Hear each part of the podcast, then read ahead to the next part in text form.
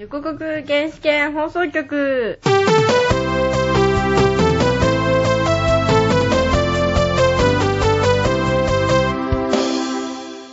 イェーイ。イェーイ。マというわけで者だ、あいつ。というわけで、第12回、なぜかハッシーがいるのに俺がやってます、ね。は見てます。なんか、あの、12秒間たっぷりで見てます。はい。まあ、じゃあ、そんなわけで、うんうんまあ、第12回は、あの、まあ、合宿ということもあって、せっかく女子会員の皆さんが、まあ、結構集まってるんで、不女子会スペシャルをやろうと思います。やります。はい。なそれにあたってですね、今日いる女子会員で一人紹介していないはい、新メンバー。女の子がいるので、そう、新メンバー。なの新メンバー。はい。では、じゃあメンバー紹介のコーナーも、はい、その前に、はい、挟んじゃって。じゃあ早速、メンバー紹介のコーナーです。はい。えい、サクサク進行。早えな、おい。バッサリ。ほんと早えな。バッサリ知らねえぞ、こんな早くやってえーっと、まあね。じゃあ、早速登場してもらいましょう。はい。はい。ゲストさんはいちゃんです。ごめんね、これいきなりどんなテンションでわかんないよね、ごめんね。まあまあまあ、そうごめんね、本当に。何2月から原始系に入りました。平井愛です。工学部の1年です。はーい。工学部どこ？建設の都市基盤でいわゆるシビルです。いわゆるシビル。おかしいけど。俺別のサークルにも検査してるんだけど、あ先輩がいる、シビル。に。あそうなんですか。うん。ではい。じゃあ、早速弾いてもらいましょはい。う。なんか、入ったばっかりの子にこんなキーワードの質問投げかけていや、でも俺が作った質問よりマシだね。5番 5, 番。えっ、と、オタクかっこ不女子になったきっかけの作品は？えー、なんか小学校が女子校でうん。でお嬢様なんです。多分4年生ぐらいの頃からもう同人誌が学校てかクラスに出回っててでもそこからですね女子校怖い。なんかナルトとかテニプリとかも同人誌から入ったんで。あるあるだね。あるあるだね。とてもあるあるです。だジからもうャンプ作品全体のもうでいっぱいわかるわかるすごいその世代週刊少年ジャンプじゃなくてもう週刊不女子ジャンプですよねおっとっとっとっと。はい、まあ、不女子会にそれは持ってってください。はい盛り上がってますが。じゃあ次のカードいきましょなかなかいい空気。2番う。2番。二番えっ、と、好きなカップリングといえば。プリング彩雲国物語っていう作品が好きでそはいはいはいはいれおのはようわかる。うん、なんかうちの母親が見てた。お俺は見てない。うんまあ、角川のビーンズ文庫が原作なんですけど、それの周英かけるこういうが好きです。はい。はい。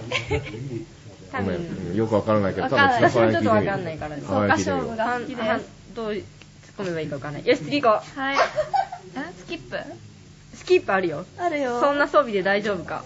え？意味がわかんない。これ、早っはい、スキープはい、スキーはい、次行こう。はい、7番。あ、いや、はもうそうだ。それ古いよ。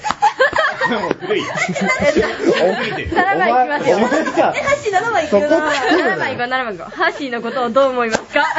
喋ったことない喋ったことないんじはじめましてめまして。あの、見た感じでいいよ。出た感じで。あの、このラジオの、本当は、このラジオのメインパーソナリティで話を回してるはずなんあ見てる感じでいいよどう思う？ーなんか。髪型がめっちゃアシメだな。髪型がめっちゃ足よめ。く、よく言われます。12秒なんだよ。12秒ではないよ。いつもね、赤色と黒色の服着てるんだよ。明るいのが入ってしまう。そうあと紫、あと紫ね。です。ミラコスか。貴様。よし、はい、分かってない、分かってないよ。次。うんそうだよ。いいんだよ。分かってなくて。8番。えっと、好きな食べ物は？好きな食べ物、カレーが一番好きです。おカレーカレーねオーブンだからにして美味しい。カレーか。カレー私も好きだよ。カレーでもなんか。何カレーが好きですか？そう、チップカレー？うん辛いカレーが好き。辛いの？うん甘いカレー嫌いなんで、え？基本学食とかではカレー食べない。うん、甘いようね。んうちの家のカレー超辛いよ。おえー死ぬ。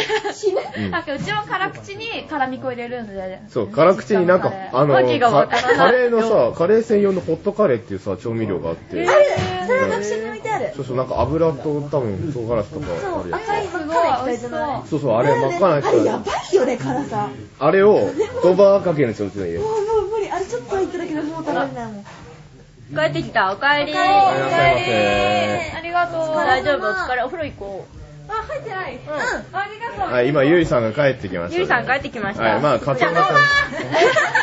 もう一枚引く？そうですねもう一枚ぐらい終わりましょう。リバース。います。過去の自分に一言。いつの自分かもまあ述べて。過去の自分いやもうなんか女子校に入った時点で女子になるのは必然かなみたいなえ、ちなみに中高は名言です。あ小中高女子校ですもう完璧えなん小学だ。校からエスカレーターでエレベーター。俺よりレベルが上だった。エレベーターじゃない。そんなのあるんだね。なんか、が一個ですね。他一個だね。レベルが上だった。が一個です。田舎にだってね、小学校の私立があんまりないんだよ。ない。まあでも小中高女子って結構ありそうだな。うん。小中高男子はね、ない。ないんだ。うん、俺中高男子だから、それより上はない。あ、そうかと思ってた。でも立教とかそうですよ立教そうだっへーけわかんない。そんな感じです。じゃあ、あの、お風呂に入るので、はいここで一旦切りましょう。はい、そうですね。はい、じゃあ、はいこんな感じでメンバー紹介でした。メンバー紹介でしたはい皆さんこんにちは。横国原始圏放送局、カッコ仮、構成の膝の浦駿です。この度は本ラジオをお聞きいただきありがとうございます。さて、予定されておりました第12回特設コーナー、不女子会スペシャルですが、諸事情により放送することができなくなってしまいました。深くお詫びいたします。さて、その代わりといたしましては明らかにそぐいませんが、残りの時間をすべて、私、膝の浦早を一人でお送りする、構成のぼやきに変えさせていただきます。もしよろしければ、このままお聞きください。また、お聞きにならない方は、コメントではありますが、停止ボタンを押して、お聞き取りいただくことをお勧めいたします。以上、構成からのお知らせでした。はい。では、構成のぼやき始めたいと思います。はい。まあ、まずですね、あの、皆さんに、まあ、先ほどもお伝えした通り、不女子会を予定してたんですけど、ここの尺で。それが急にできなくなったということで、皆様にはお詫びいたします。でですね、せっかくまあ、こういう機会というかまあ、こういう尺ができてしまったので、今回は、まあ、新刊シーズンが近いということもあってですね、原始圏について、ちょっと振り返ってみようかな、と思います。まあ、じゃあ、とりあえずですね、そもそも、まあ、このラジオを聴いてる方って、多分1回から聞いてる人がほとんどだと思うんですけど、まず、まあ、この回しか聞いてない人もいるかもしれないんで、そもそも横国原始圏とはどんな団体なのかっていうのを、ちょっと僕なりにまとめてみたんで、お話しさせていただきます。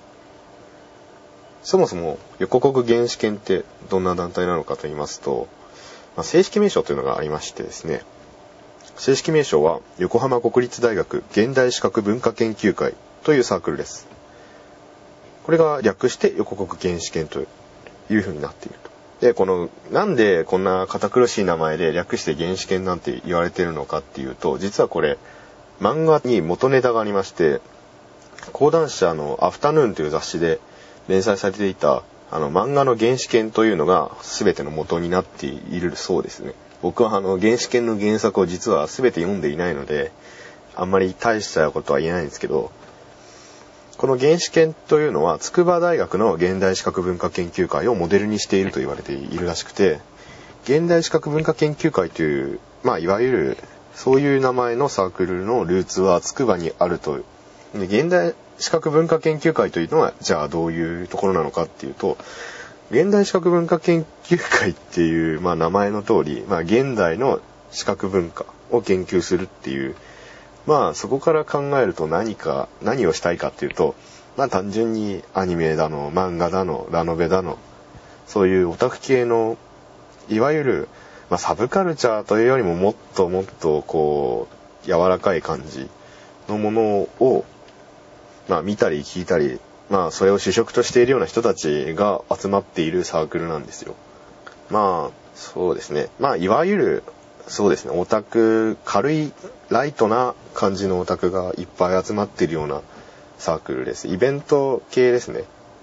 例えば、その、まあ、第1回でも説明しましたように、学祭では声優を呼んだりとか、あと、まあ、主な活動っていうのが大体サークル内の親睦を深めるために飲み会やら、みんなで遊んだりやら、割と活動的なサークルですね。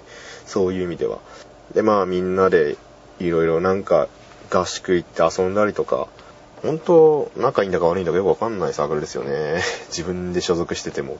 まあ、そんな感じの割とゆるいサークルですね。本当に結合がゆるい感じですね。本当にオタクが集まってるだけなんで、まあそういうわけで原始研っていうのは声優とかそういうのが割、そういう人たち、それが好きな人が割と多いんですけど、基本的には、まあオタク、自分がオタク系の何かをやりたいとか、そういうことを思ってる人に対して原始研はすごく手助けになると思います。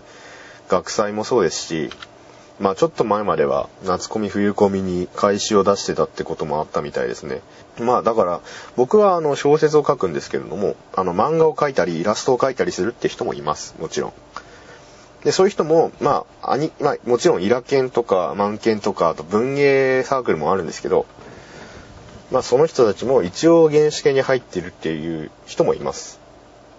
あの、基本原始研っていうのは、現代視覚文化研究会なので、アニメ系統、主にアニメ系統もしくは、あと声優のイベントとか、そういう、まあ、なんだろう、すごくカテゴライズすると、イベント系サークルってことになると思いますね。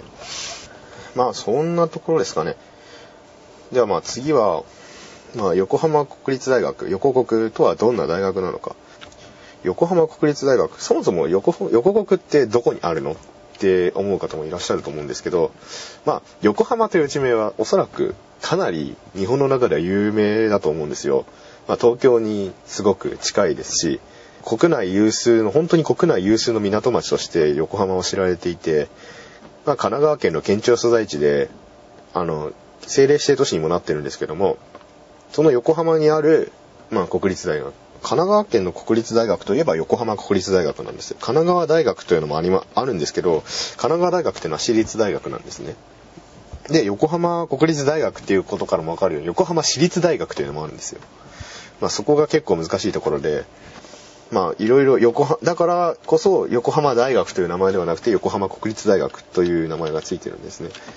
で、割と横浜国立大学ってどんな感じなのとか、まあそんなに有名じゃないんで、え、旧帝大とかよりは全然下だよねとかそういうこと言われるんですけど、そんなことないです。あの、僕が入った経済学部とかもそうなんですけど、意外と試験は難しめです。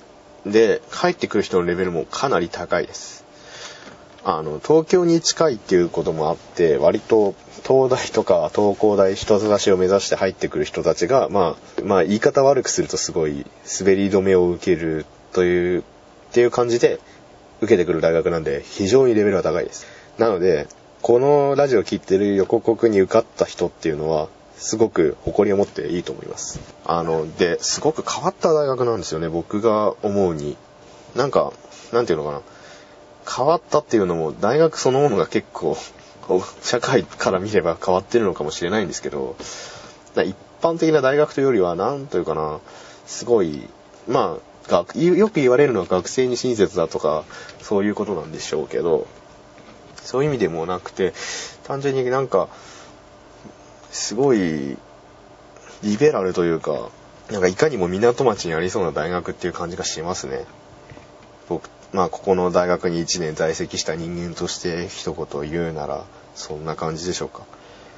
学部は4つあるんですよ。現在に。で、工学部、まあこれが、あと何年かしたらもう全部理工学部になっちゃうんですが、あ、間違え。あと何年かすると、理工学部になるんです。で、まあ、そういう工学部。で、この工学系っていうのは1個しかなくて、1学部しかないんで、他は文系なんですよ。全部。教育人間科学部。まあ、要は教育学部と同じですよね。で、経営学部や経済学部。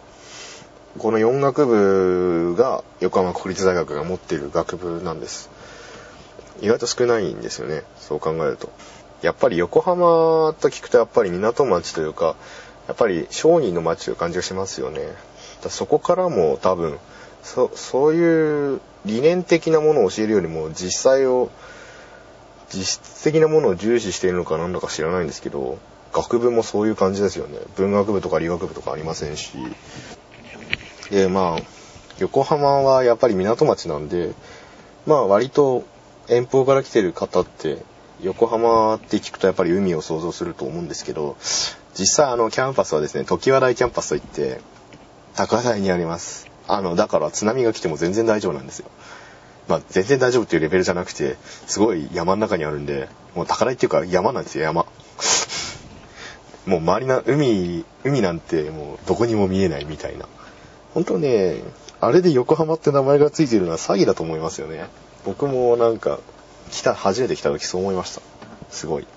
まあ、横浜国立大学っていうのは大体そんな感じですね。基本的に、なんていうか、バランスがいいというか、方向性が定まらないというか、すごい不思議な印象の大学ですね。東大ってあるあるじゃないですか、東京大学。東京大学っていうのは、やっぱりすごい官僚っぽいじゃないですか。もう、中にいる人やら、もう、建物の作りやら、そういうのが官僚的って感じがするんですけど、やっぱり横浜国立大学っていうと、やっぱり中に入ると、ああ、なんかそういうのとは全然違うなって思いますよね。まあ僕がだから来た理由、横浜国大に来た理由も案外そういうところにあるのかもしれないです。はい。で、まあそんな横国原始圏には一体どんな人たちがいるのか。これはですね、実はあの、ちょっとカットさせていただいたんですけど、お便りが来ておりまして、あ原始圏というのはそもそも何かっていうのを問うてくる、ちょっと人がいたんで、私的にちょっと、まあ説明するにはちょっと長い時間が必要で、で、まあ説明し、まあしょうがないからカットしたんですけど、まあこの際だからいろいろ言っちゃいますね。でですね、まあそんな予告原始圏にはどんな人たちがいるのか。まあこれでも前言いましたけど、ゲストに意図的に僕が呼んでるのが女性ばっかりなんで、結構女性多いように思うじゃないですか。あの、会員の8割というかまあ10中8区男です。ていうかまあ、うん、まあほとんど男です。正直。女性会員はまあ僕が知っている限りでは10人いません。で、全体が50人近くいるんで、でですね、まあこれもすごい面白いんですけど、そもそも横国原始圏が始まったのって、実は僕の1個前の代っていうかまあ、だから今年でちょうど2周年とか3周年ぐらいなんですよ。だ去年は追い込んなかったらしいんですよね。今年はあったんですけど。で、そのせいででですね、なんとですね、会員の大半が1年生なんですよ。というわけで、横国原始圏は割と上級生も必要です。はい。あの、このラジオを聞いてくださっている方にはもしかしたら横国の2年生、3年生という方もいらっしゃると思うんですけど、あの、原始圏に入ろうか迷ってたら、原始圏に、あの、来てください。多分すごく喜ぶと思います。特に女性の方。女性少ないです。本当に。うちのサークル。まあ、こういう、まあ、要はオタク系のイベントサークルだからかもしれないんですけど、やっぱり、そういうのって男性ばっかりですよね。普通考えて。多分話が合うと思うんで、女性の方はそれはそれで。で、まあ理系文系も割合的には圧倒的に理系が多いんですよ。はい。工学部。そう、もう本当に7割近く工学部なんですよね。ラジオに出てるのは、大体ラジオに出てるのって僕と、あと、ハッシーとマリコスと会長さんじゃないですか。結局、この4人が文系なんですけど、これは奇跡ですね。本当に。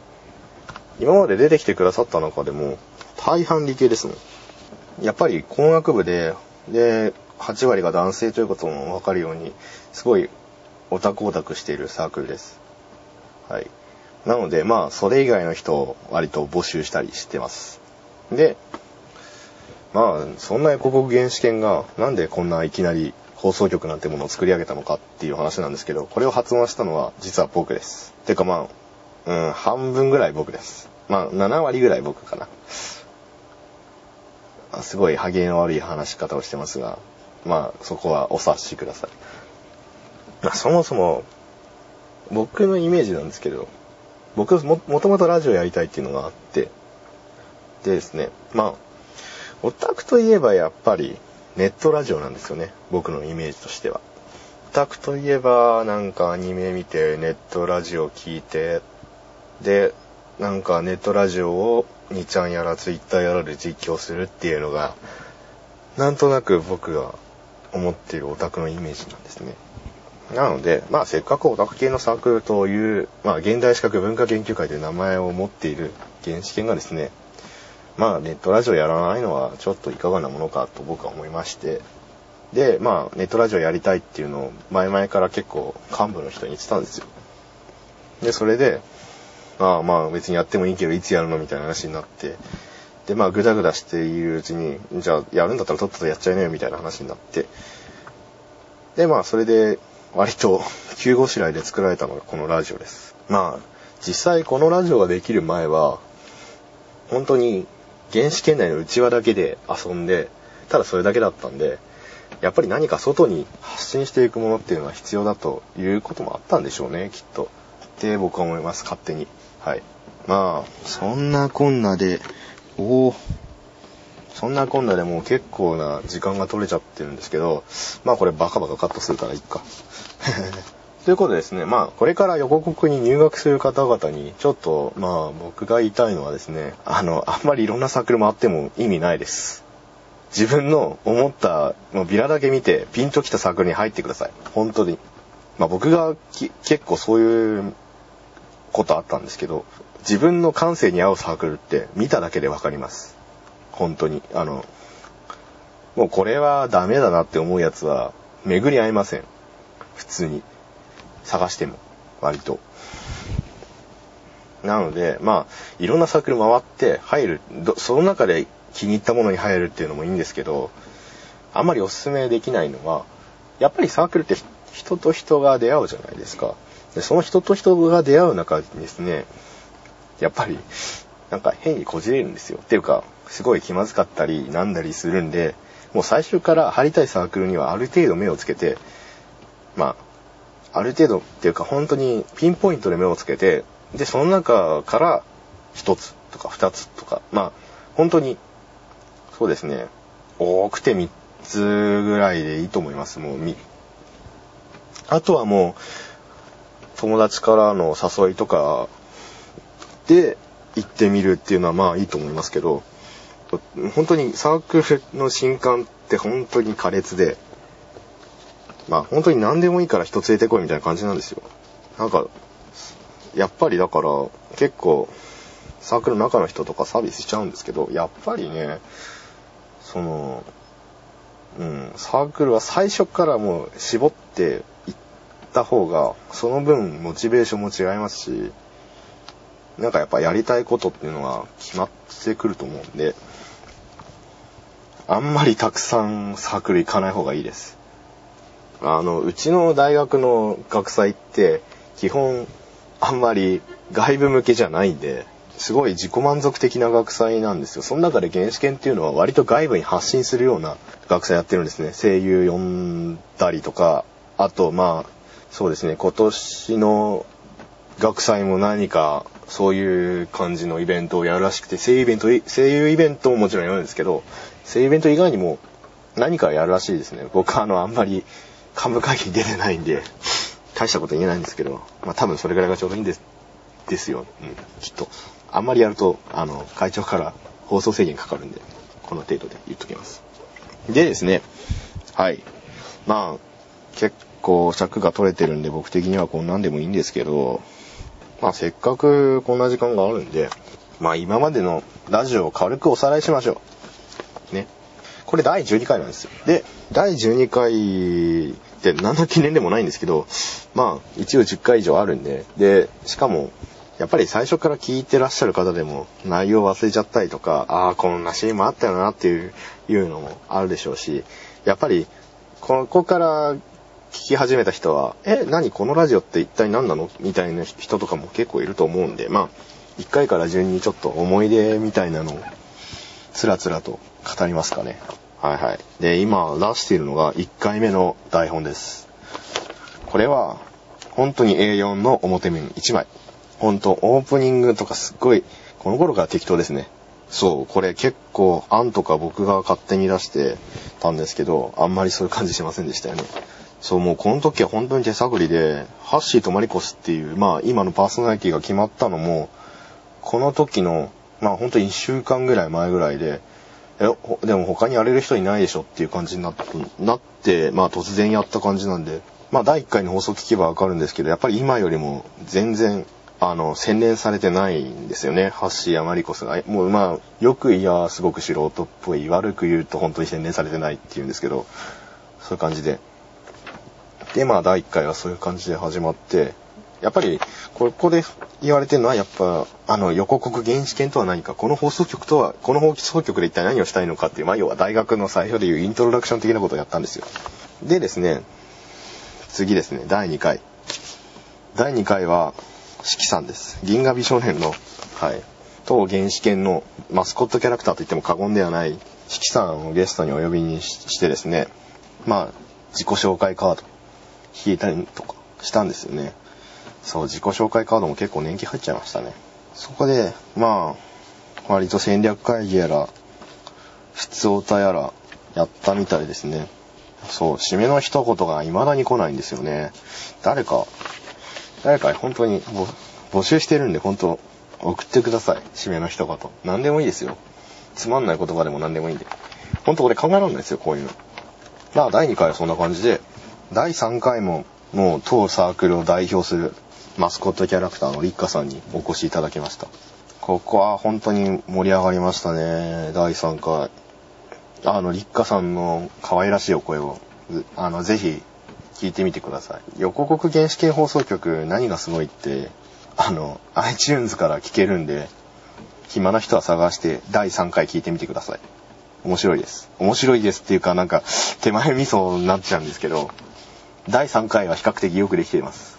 前半にしてはよくできてる。本当に。立花さんのおかげですね。で、ハッシーの突撃と隣のおたイベントっていう新コーナー、この頃からですね。はい、第4回ですね。で、第4回はまあさすがに、七さん、立花さんと続いて、それなりになんか呼べるゲストがいなかったんで、一応僕がゲストとして登場しました。まあ、この回は本当に適当だったな。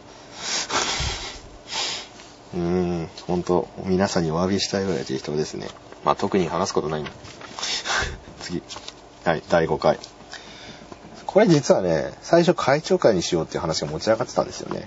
でも会長会にすると、まあ、四季さん、立花さんと来て、で、会長お前それテンション早いだろうみたいな、まあ、一部の意見があってですね、まあ主にハッシーとかマリコスとか、まあ、パーソナリティ側からなんですけども、そういうのがあって、急遽、まあ、その場に居合わせたエリート君にちょっとお願いしたんですけど、まあ、第5回はですね、まあ、いろいろ2週に分けて撮ったっていう、まあ、すごい裏話もあってですね、まあ、なんというか、まあ、スペシャルにしては頑張ったんですけど、やっぱ、スペシャルっていうだけの、あれがあって、適当でしたね。もうちょっと、やっぱ身を詰めたいかったかなーっていう思いがあります。はい。はい。で、それからの第6回。これはゲストなしという、あ、まあ、今までゲストいっぱいいたんで、ゲストなし会を作ってみました。まあ、愉快なお話聞きたいとか、すごい、すごい無茶ぶりしてるな、俺。まあ、で、ここで第第5回の後にエリート君と2人で撮った構成のぼやきを入れたんですね。まあ、これが構成のぼやき第1回です。まあ、そんな感じで、第7回ですね。第7回もゲストが、ゲストちょっと、ここら辺はゲスト不足で呼べなかったっていうのもあって、まあ、ちょっと、もうちょっと頑張ればよかったかなって思いますけど。ということで、まあ、正直ここはお便りがいっぱい来てたんで、って言ってもまあ主に一人の人からなんですけど、まあ誰かはまあ、その回を聞けばわかると思います。まあ、普通オタスペシャルということで一本撮りしてお送りしました。これでも結構、その割には、ちゃんとした感じになってると思いますね。個人的には。で、第8回。第8回のゲストは、ガーミンさんです。ガーミンさんも工学系なんですけど、すごいやっぱりガーミンさんって気さくなお方なんですよね。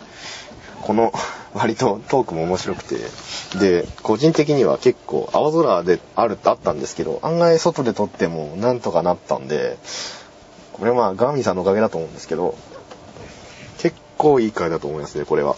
まあ、どうしても全部聞けないっていう方だったら、まあ、第3回、第8回、第9回を聞いてくれるといいかなって思いますね。で、時間、時間があれば、第10回スペシャルも聞いてほしいです。まあ、そんな感じの第8回ですね。で、第9回。これもまた伝説の回になりましたよね。第9回は、あの、ハッシーがいなかったんですね。で、まあ、マリコスと僕がパーソナパーソナリティをやってですね。で、ゲストは、ゆうりさん。このゆうりさんがもう、すごいテンションで飛ばす感じで、第9回は、ゆうりさん会っていう感じですね。本当にゲストゆうりさんっていうか、うん、ゆうりさんが、原始圏放送局乗っ取っちゃいましたっていう感じの回になっちゃいましたね。まあ、これは本当、面白いと思う、結構面白いと思うんで、聞いてみてください。でですね、はい、第10回スペシャル、会長スペシャルです。まあ、あの、井上陽水路さんという、あの、このラジオを聴いてらっしゃる常常連の方がいらっしゃるんですけど、彼、彼女、まあ、正直、女性でも男性でも取れるような発言をしてるんで、まあ、どっちとも言い難いんですけど、まあ、仮に女の子だとすると彼女が会長が好きだということで、すごく会長会を心待ちにしていたということで、第10回スペシャルはついに会長会ありますね。で、はい、これ、オープニングトークの台本とか書いてあるし。そう、オープニングトークを初めて僕自身が全て台本で書き下ろしたんですね。まあ、後ですっごいボロクソに言われてるんで、この茶番を聞きたければ、あの、第10回のスペシャルの冒頭を聞いていただけるといいと思います。あんまり言いたくないです、もう。ということで、まあ、ここは会長の、会長のメンバー紹介やら、まあ、その他いろいろ。合宿会の提案をしたのも確かこの回です。そう、合宿会も割と行き当たりばったりでしたね。最初日本撮りする予定なかったんですけど、まあでも合宿だから日本撮りぐらいできんだろうと思ったら案外時間が少なくて、で、時間が少ないわ、みんなベロベロに酔っちゃうわね、もうね。まあ、長く、まあ深くは言いませんけど。でですね、はい。1000回、第11回に撮られたものです。で、第11回はまあ、ゲストに OG のお姉様をお呼びいたしまして、まあ、まさかのメンバー紹介のカードを忘れるという、まあ、アクシデントがありましてですね、結構大変だったんですけど、で、この時にもうすでに不女子会の構想はあって、実際女性会員が一堂に会すっていうのはなかなかないんですよ。で、だから12回で、じゃあ不女子会やっちゃいましょうっていうことで、そう、そこで第12回のゲストの、ゲストに出てきた愛ちゃんなんですけど、彼女が新入会員ということで、あ、じゃあこの際だから紹介しちゃおうっていうことで、あの、先ほどのコーナーで紹介させていただきました。まあ、愛ちゃんはすごく、見た目はすごいほんわかした優しい感じの女の子なんですけど、意外と体育会系らしくて、なかなか、こう、変わってる人だなって思いますね。第一印象としては。ただすごく原始圏に合いそうです。まあ、そんな感じですかね。あの、お便りとかは、お便りとかも来てるんで、読もうかと思ったんですけど、僕って滑舌悪いので、ちょっと読むのは問題があるかなということで、お便りは次の回まで先延ばしとさせていただきます。申し訳ありません。ということでですね、構成のぼやき、長々とお付き合いいただきありがとうございました。えー次回はですね、何をやりたいかと言いますと、正直この地震の影響で、まあ、基本的に大学の行事やら、作の予定やらが全部狂っちゃいまして、正直どうしたらいいのかわかんない状態なんで、本当次回のアップ予定も未定ですし、あ、次回の収録の日時すらた予定が立ってない状態なんですよ、今。まあ、僕がそもそもあんまり予定をきちきち決めるようなタイプじゃないんで、しょうがないんですけど、どうしましょうね。そろそろ僕としてはユーストリームの生放送会っていうのをやりたいんですね。あの、実際まあ、今までのラジオ聞いてくださればわかるんですけど、マリコスやハッシーの NG って少ないっていうか、あんまり編集して切るほどじゃないだろうっていう NG っていうか、まあ、うん、そういうものばっかりなんで、ほとんど生に近いんですよ。あれ、実は。あんまり切切ってないです。まあ、多分このテープはすごく切ると思います。あの、僕自身がすごく読んでるんで。本当、でも、ハッシーもマリコスも、第一回に比べれば最近のは本当成長しましたよね。あの、目の前で聞いてるとすごいわかるんですよ。まあ、最初からハッシー、マリコスは、そこそこパーソナリティとしての素質はあったと思うんですけど、それにしてもやっぱり、第1回と第7回とか8回とか、第10回とか、そこら辺の話を聞くとやっぱり、あ、全然違うって思いますね。特にやっぱりマリコスの成長が著しいと思います。まあマリコス最初正直結構噛んだりとか、まああの変な間を入れたりとかあって、割と編集するとこが比較的多めだったんですけど、まあ第10回超えたあたりからものすごいですね。ゲストさんとか僕とかの話をすごい裁くのがうまいんですよ。ものすごく、はい。もうこのパーソナリティの二人成長を感じますね。だから、まあ、ラジオのパーソナリティやってみたいとか、それだけでも、まあ、ちょっと原始圏に興味があって、で、ラジオの、ネットラジオのパーソナリティやりたいっていう人も、ぜひ来てください。はい。そんな感じですかね。なんか尺20分程度って書いてあるんですけど、今、テープの時間見たら39分25秒って書いてありました。取りすぎや。だいぶ削んなきゃ。ということでですね、まあ、構成のぼやき、第3回ですね。そっか、第2回の話、まあ、それはしなくていいか。構成のぼやき第3回、これに終わりたいと思います。はい。次回、第13回ですけれども、内容未定ということで、よろしくお願いします。はい。それではまた、あの、皆さん、お元気でお過ごしください。では、構成の膝の裏早尾でした。